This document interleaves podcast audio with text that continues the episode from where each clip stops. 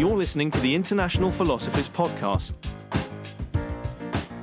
Hello, everyone, and welcome to the second episode of your favorite podcast, The International Philosophers. I'm your host, Anna, teenage apprentice philosopher, and right alongside me here is your co host, Stephanie Kissner. Hello, everyone. Welcome to the International Philosophers Podcast. In today's session, we organized an intercontinental deliberation about the famously disputed philosophical question what is knowledge? For today's episode, we're in Dakar, Senegal, alongside some of the brightest students of the International School of Dakar. We'll be defining, debating, and developing this epistemological issue Alongside those students stand some of the brightest students of the International School of Geneva, along with their highly esteemed director, Dr. Conrad Hughes, to deliberate what is knowledge. Well, let's get started. Firstly, Stephanie and I would like to define what knowledge is, in order to settle the rules. Throughout history, hundreds of philosophers have attempted to define, debate, and describe what knowledge is. For example, in 400 BC, Plato wrote what is now known as the JTB theorem which stands for justified true belief. In this work, Plato believed that these were three essential features to knowledge, stating that one can believe something false, but one cannot know something false.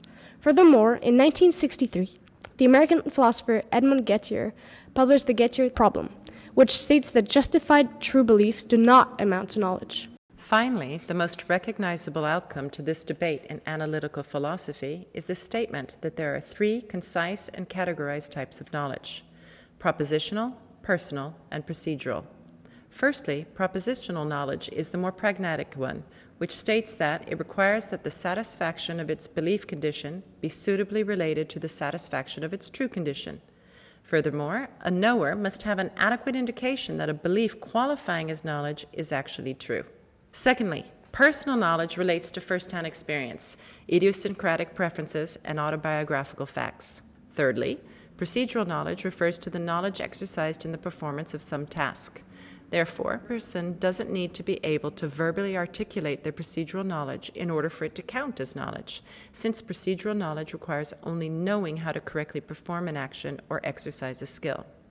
With this in mind, we wish you to enjoy and listen carefully to the values and opinions on the question of 10 brilliant students from both the International School of Dakar and the International School of Geneva and their director. Okay, so um, according to the Oxford Dictionary, to start with, knowledge is facts, information, and skills acquired through experience or education, uh, the theoretical or practical understanding of the subject. But in my opinion, uh, what at least I think, what I think uh, knowledge is that knowledge is very subjective because what one person might get from a certain experience could be completely different from what someone gets from another. You could be looking at the exact same movie, listening to the exact same teacher, or uh, even feeling going through the exact same experience at the same time and at the same moment, and taking different things out of that moment. I think that it is a question of perspective more than a question of facts and uh, inquiry. So agreeing with Kafir next to me, um, it is a lot of the time subjective. However, in the end, there are some knowledgeable facts that we can determine objectively. But there have always been some thought experiments of how do we know if something happened if we didn't actually observe it. But would that necessarily still take away the actual fact that it did indeed occur? Um, I agree with everything that was said, and I think that knowledge is subjective and objective meaning that there are some things that are set in stone, and we all know that those things are facts because they have been observed and experimented upon. But there are other things that are acquired through experiences and perspective, like the first person said. And I think at the end of the day, knowledge is just um, information that you acquire through your perspective of the world. A little knowledge is a dangerous thing. Drink deeply, sip not at the Pierian spring. Shallow draughts there do intoxicate the brain, where drinking deeply makes us sober again. I'm not sure how I can follow that. I am going to lean more towards what's, uh, well, I don't know more towards, but I'm lean towards what the um, students have already said. That I think a lot of times we say things like, I know this, I know that, I know this person. And we make an assumption that that means we have knowledge. So then knowledge would be those things that we say are. Um, and in terms of education, we often use the terms knowing and understanding. But generally, when we say that we know something, we have to provide examples or evidence. to prove that we know those things. But there's also the side that we have our own bias, which is what I think Kafir and Daniel were talking about, our own bias and experience that have, uh, we've had throughout our life. And that's why I might say that knowledge is both individual and societal, because you have a knowledge based on your experience and um, other things that have happened in your life, your feelings, and then you have a societal knowledge which would be something that people come together and have an agreement on. But I'm still not sure that means it's knowledge.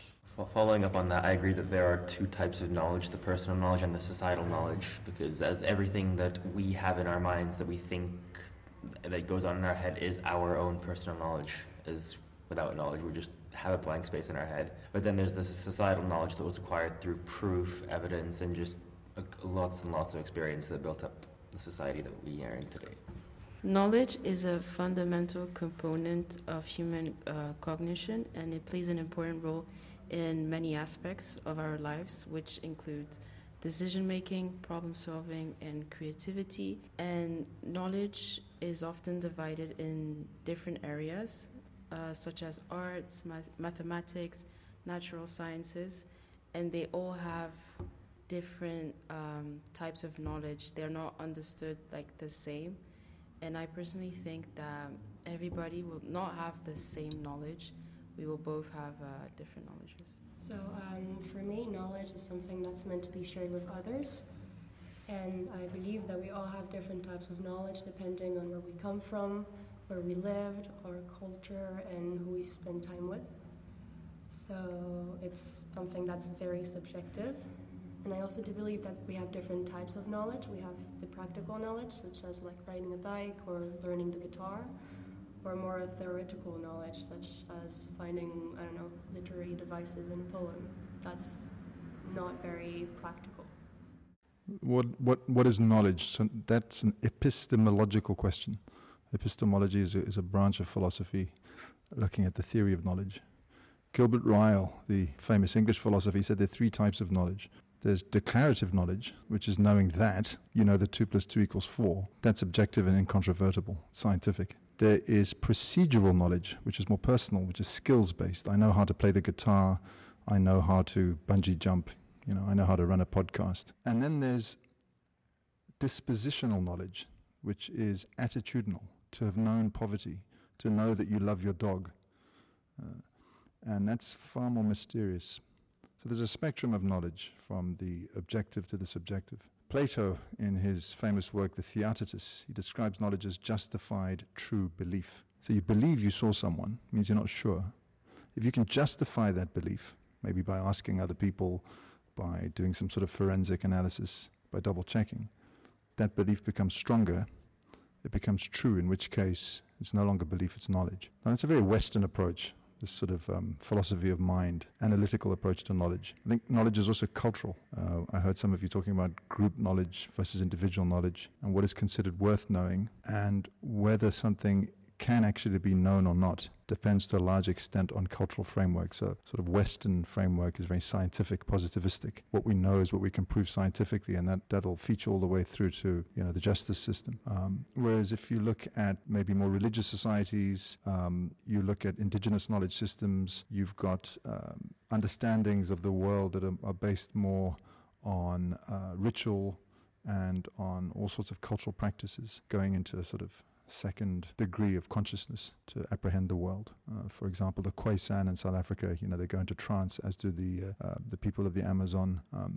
these are very different approaches to, to knowing the world. Ultimately, I think the question is, you know, what do you do with knowledge? Whether you know something or not is one thing, but what are you going to do with that knowledge? I think that's the interesting question. I mean, I would personally say that um, it's all a matter of experiences and perspectives. So your perspectives come from sort of what you've lived, who you've been raised by, and what culture, from what religion, background, education.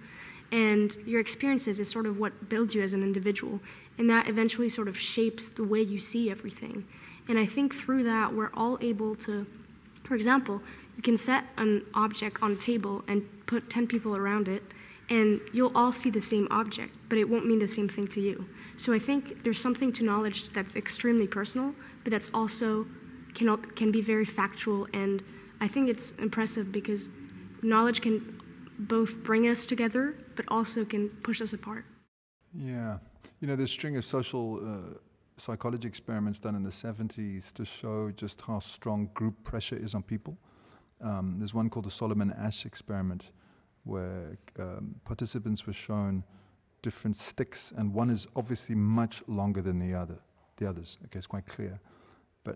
But 19 out of 20 participants actually gave a false answer, saying they're all the same size, and the 20th, um, 70% of the time, because the previous 19 had said they're the same size, would actually say, yes, it's not longer, it's the same size. Say something that's obviously not true. So there's an example of how knowing something is, is, is sometimes um, a problem because it goes against what the group thinks. And out of fear, you, you might decide not to stand up for what you know. We get into all sorts of political problems, you know, whistleblowing, uh, calling things out, standing up for what you, you, you might know. There's also what we call the appeal to authority, another famous experiment done um, called the, uh, the Stanley Milgram experiment. This is the students, I think they were from Stanford. They basically got someone dressed up in a laboratory coat looking like a sort of medical authority to administer electric shocks to someone else. And they took bystanders and asked them to intervene and, and stop the experiment when they felt it was going too far. Uh, but the catch was that the person getting the shocks was sort of allowing it to go on. And basically, what happened is people would, would allow the experiment to go on until the person was shocked to death. Now, this was all simulated, none of it was true, right? It was a game. But it showed that there's that appeal to authority. When someone sees a, a, a medical authority or someone who represents knowledge, they stop thinking for themselves. And they don't, they don't take on the responsibility that we all have as critical thinkers to say, no, I know this is wrong, or I know this is true, and therefore I'm going to intervene. Human beings tend to be quite uh, fearful with knowledge, and things like peer pressure and um, conformity are stronger than independent thought. So I think that, that that's a problem. In accordance to what you said, I think it's very important to understand that knowledge is power, and that's for the better and for the worst. Because if you use it for the best, through crit- critical thinking, through bringing people together, through doing justice, it's a good thing. But if you go sort of into the mass thinking and against sort of what's um, just for humanity, it can be very dangerous. And we see that in certain governments today. And from what you said, um, I find it really interesting how sometimes knowledge could be just something that we all agreed on. So it's not necessarily true, but because everyone says so, it becomes the reality in which we live in. Going back to that, if let's say there are 15 people and only one of them said something different than them, would the knowledge be considered that of the group as everyone's simultaneously agreed? Or if someone who says they've seen something or heard something or done something that disproved what everyone else had thought? And this has been going on in history since the beginning of time. People looked at the stars, they found things out, and then they were crushed under the mass thinking. And eventually it came out. But that was only after multiple people had gained traction behind a certain individual. I was just going to say that, and I think a lot of these things that we're saying um, is something that educators need to think about because, well, society needs to think about, but educators as well. How do you go about trying to help um, young people, adults, really think for themselves, by themselves, and not necessarily fall into groups and um, as was mentioned before, people are fearful with knowledge. They stop thinking when they think somebody's in an authoritative position. But even now, we see, as you guys were saying, you know, in certain powers of the world, but even now, people are giving authority to people who are not even in positions of authority, and they're following that quote unquote knowledge. And I think that that's concerning. I think a lot of the time, people have a thirst for knowledge. We try to get it too quickly so we'll listen to what people say, no matter even if they're respectable or not. Or they say we'll, we'll try to absorb as much of it as we can because, as we said previously, we believe that knowledge is power.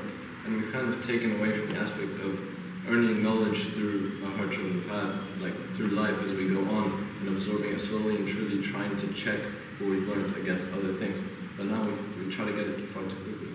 Uh, I think that people get excited by the thought of knowing the unknown so whenever someone says they can give them the answers to those unknown questions even, they immediately get attracted to them and then stop thinking for themselves and fall into their trap. Mm. Interesting. You're touching a little bit on the difference between knowledge and wisdom as well. So you can have lots of declarative knowledge, you can know things, but wisdom is quite different. Wisdom is the lessons that you've learned, uh, and it tends to be it's to do with sort of life and human beings. Um, and on this this phrase, knowledge is power. There are two ways of looking at it. There's if you gain knowledge, you become powerful. But there's also the idea that those that are in power decide what knowledge is. You know, what do you learn at school, for example? Who decides that? Um, you're learning some things and not others and the, the, the, framework, the sort of matrix of knowledge that we use to communicate, has actually been established by uh, groups that are in power. Uh, and some of it's done intentionally, okay, the teaching of history, uh, certain narratives, um, certain subjects over others. Why is there this emphasis on science and maths, on literacy? But typically in schools, particularly as you move towards the end of secondary school, there's very little in the way of arts, uh, music, um, physical education. When in fact, you know, you take physical education, it's very important for you. And increasingly in education, we're complaining that, that, that certain types of knowledge that we should be teaching that we're not, that young people need in, in the world, like financial literacy, cultural literacy, health literacy. Um, so I think it's, it's, it's important when you're in education to think about the, the validity and the usefulness of the knowledge that you're teaching. So returning to a question that I read before of uh, how do we actually then apply and use the knowledge that we have? Um, like that's what basic, and that's what causes, that's what creates use of the knowledge. And the way we use knowledge is, as long as we have knowledge and we don't use it, it's useless.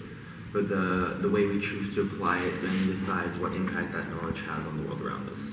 I was talking to one of the educational professionals at our school, and she briefly mentioned how now, in a world where there's so many options left us to choose what to learn, we start to have more and more outside influence on where what we want to become. We want to become influential. We want to become, you know, well educated, and we want to go to high-end universities and things like that. It becomes a constant struggle for, in a sense, it is knowledge, but also a stable future. And as Dr. Hughes has spoken before, we don't have as much of what was once considered traditionally passed down knowledge of artisanry. Like if you were the son of a blacksmith, you become a blacksmith. But now, as we've got state-funded education in universities, we tend to focus on what the state has envisioned for us. All diligently working away, you know, solving mathematical problems, solving civil like civil problems, building infrastructure, things like that.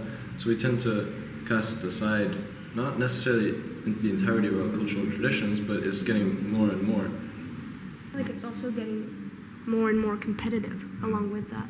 And I feel like a lot of people are forgetting why they're learning and they're doing it more for their end goal of what they can get out of it more than what everybody can get out of it and the importance of knowing to be able to live well.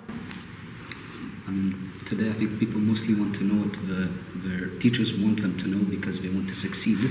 And what seems to, as to be success to the teachers might be different than what might seem to be success in the past, where people wanted to know to advance as a society rather than to advance into grade school and then university. Mm-hmm. No, I totally agree. I think lots of jobs and even languages are lost today because we don't want to really learn them anymore because it's not what society has in use for us. Mm-hmm. For example, lots of like uh, like jobs in like the agriculture sector uh, or the housing and construction sector are like lost today because we don't really keep on working in structure to help people like go into these paths. And I think it's a shame. It's the same with languages. We're speaking a lot of English, but like lots of like languages and cultures are kind of being left behind because society doesn't really include it in, in education or everyday life.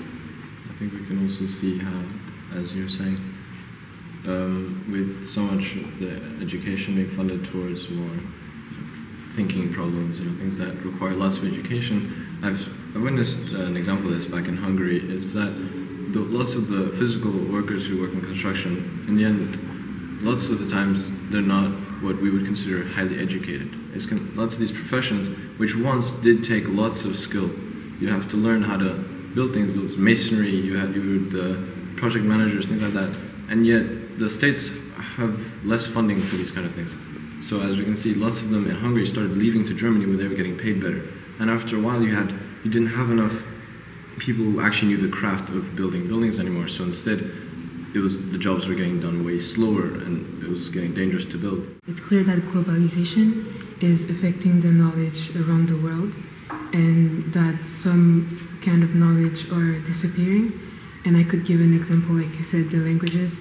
Example, the language from my village. I recently started learning it, but before I could see how my knowledge was limited. Well, not really limited, but I can see how this new language has opened more perspective and um, an experience for me to understand, to try to understand the world a little bit better. I think it's very interesting to see how knowledge evolves sort of as a trend along with what society expects from us and that comes a lot from social media too i think where it's like even in just a matter of 10 years the basics of what you're expected to know can change so fast. It's like even still 50 years ago it was essential to learn latin at school and now today everybody considers it to be well i mean in western schools everybody considers it to be sort of a dead language. If you take latin why would you do that? It's stupid. Um, yeah i think that's interesting. I also think that today people like to know about stuff that is convenient for them to learn. And nowadays, with the internet and everything, people just think that with two clicks they can learn more than with 15 years of education. So they just learn what is accessible for them and not what requires more thought. I think that technology plays a very important role in knowledge because it can both be a positive and a negative negative thing. It can be positive because you can not learn stuff uh, easily you can find it. But the other issue is that you're not actually like making an effort to properly understand and like get the a grasp of what you're actually learning. And just the fact that nowadays we're learning just for the sake of learning and not because we want to become functional members of society. It's just imposed on us, so we don't have a choice of really what we learn. It's all fixed by, as stated before, a higher controlling group of people. I mean, the, the whole shape of, of knowledge has changed dramatically over the over the last hundred, you know, a few hundred years. If you think about it, literacy rates were incredibly low throughout ancient history.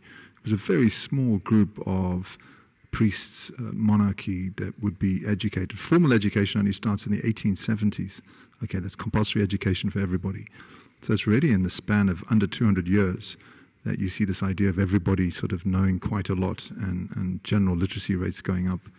Um, before that, you would learn what whatever profession was deemed to be the one that, that, that you would uh, go into, which really came from your family. Um, so it's, it, it's comparatively recent in the human story uh, for us to be thinking about knowledge as something that we all access. And of course, that's been greatly accelerated with technology you can now access just about anything you want at any point in time. That's really changing the way that we look at knowledge, um, what the expectations are. Um, ultimately, I think knowledge is also it's a beautiful thing because the more you know, I mean, just listening to you, you know, talking about studying Latin or uh, about your home language, um, about finding out different things through technology. We also, as human beings, we, we sort of want to know things. And I think the more you know, the ultimately the happier you become um, because you have a richer understanding of the world and it brings culture to you. You know, if you're walking around in a state of ignorance, very, very limited knowledge set, and it doesn't have to be academic knowledge, it could be, you know, any other type of knowledge. You have a stunted, uh, unfulfilled um, experience of, of reality, whereas you can understand things much more deeply. You know, looking at plants, at the, the trees, at the waves on the ocean, at the stars, uh, at a history book, and actually understanding. Uh, it makes the experience much more meaningful. So we shouldn't lose sight of that. You know, it might not get you a job, might not get you money, it might not be useful in the sort of pragmatic sense, but there is, um, it's enriching to know more. I think that the beautiful thing about knowledge is knowing that you never know everything. So, um, in a sense, you always always have this thirst for more knowledge, and you can always deepen that knowledge while being sure that there's always something more to learn.